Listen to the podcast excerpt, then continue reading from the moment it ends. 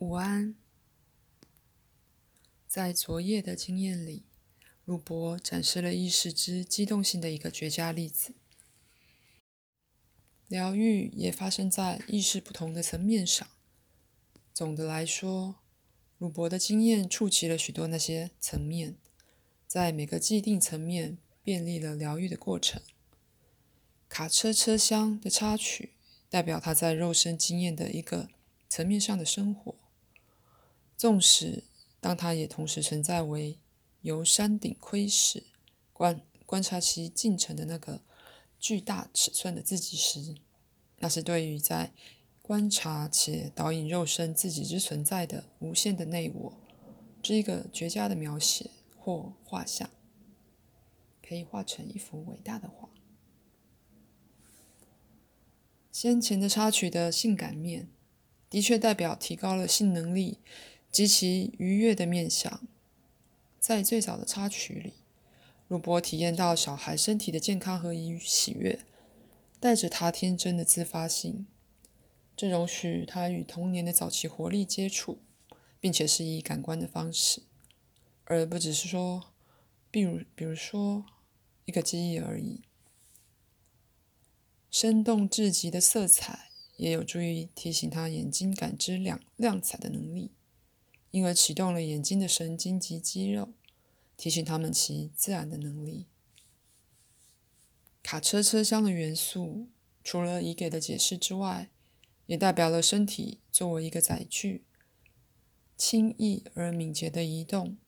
整个插曲显示，心智在任何既定时间，借由利用不止一个层面的意识，而导出新经验的方式。而鲁伯快乐地发现的小小珠宝装饰物，代表日常生活中微小却非常有价值的愉悦，那是他现在正重新找回的。我可以问一个问题吗？可以。珍发现自己在一个录音机里，并且与苏在一起，有什么关联？苏写过两集的与赛斯对话。苏代表鲁伯的某个部分，写作的自己，表示鲁伯人格的通灵部分在帮忙写作的部分，并让他们分享通灵的知识及经验。再次祝你们午安。在鲁伯近来的经验里，他发现自己在一个录音机的底盘里。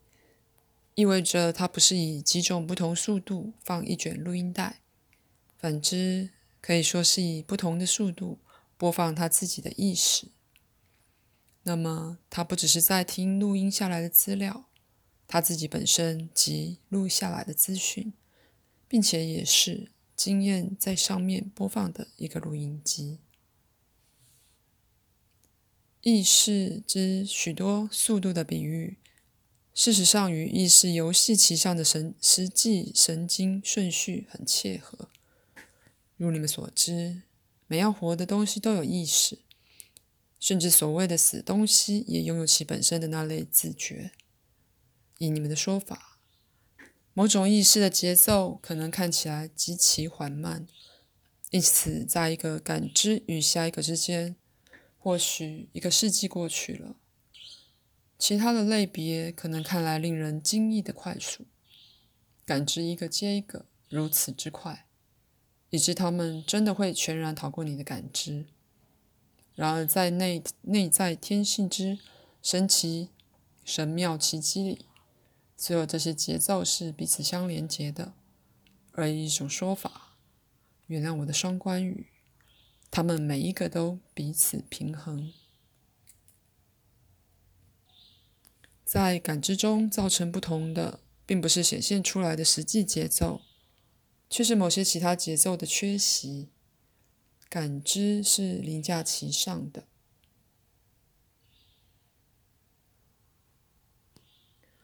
我也正加速那些涉及鲁伯疗愈的坐标，因此加速那些重要的疗愈过程。现在，我再次祝你们午安。我再度现身，再次的为的是加速那些加速疗愈过程的坐标。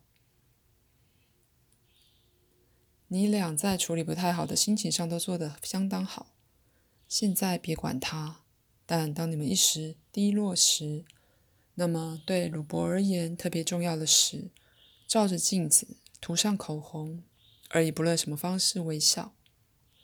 有时真的会看出一个幽默面，而自动的提升他的心情。再次的，眼睛显示肌肉反应和神经活动的敏捷。记起神经的敏捷发生在身体的所有部分是很好的。就比而言，做出更多健康的连接。鲁伯的身体的确常常觉得格外的暖，那热是身体活动被加速的结果。它真的产生热，那是许多，如果不是大半，疗愈经验的特征。再次的。鲁伯谨记，他的目的是极重要的，并且记住，不管心情如何，疗愈过程是持续的。他的右手也在持续的进步，而他在提醒自己，所有的肢体都可以安全的以正常方式伸直，四肢伸展和弯曲，表达他们活动和行动的真正能力。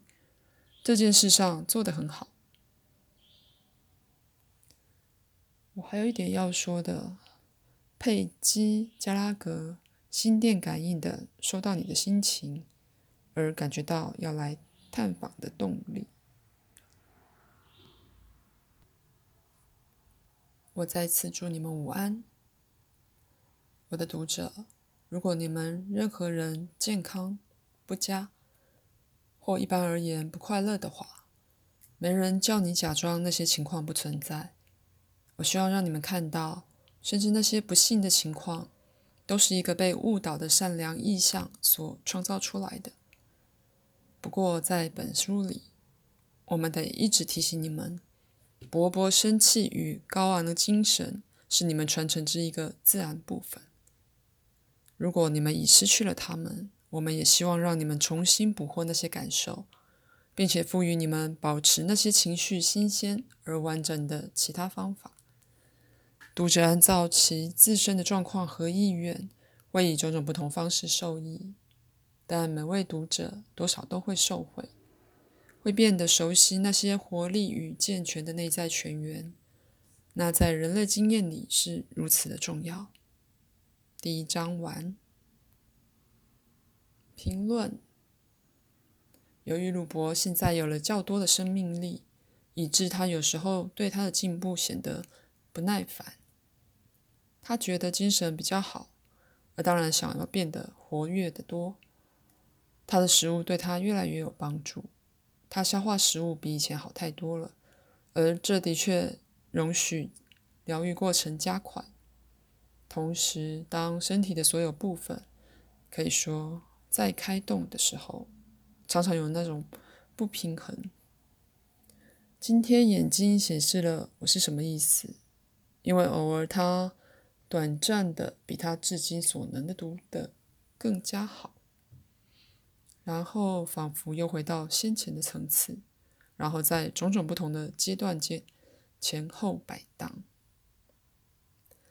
我最近给的忠告尤其必须遵从，因而他集中在他拥有的喜悦上，心里记着他的目的，而信任他内在无限的智慧带来想要的结果。这释放了他的头脑，而让他的进步不断的继续。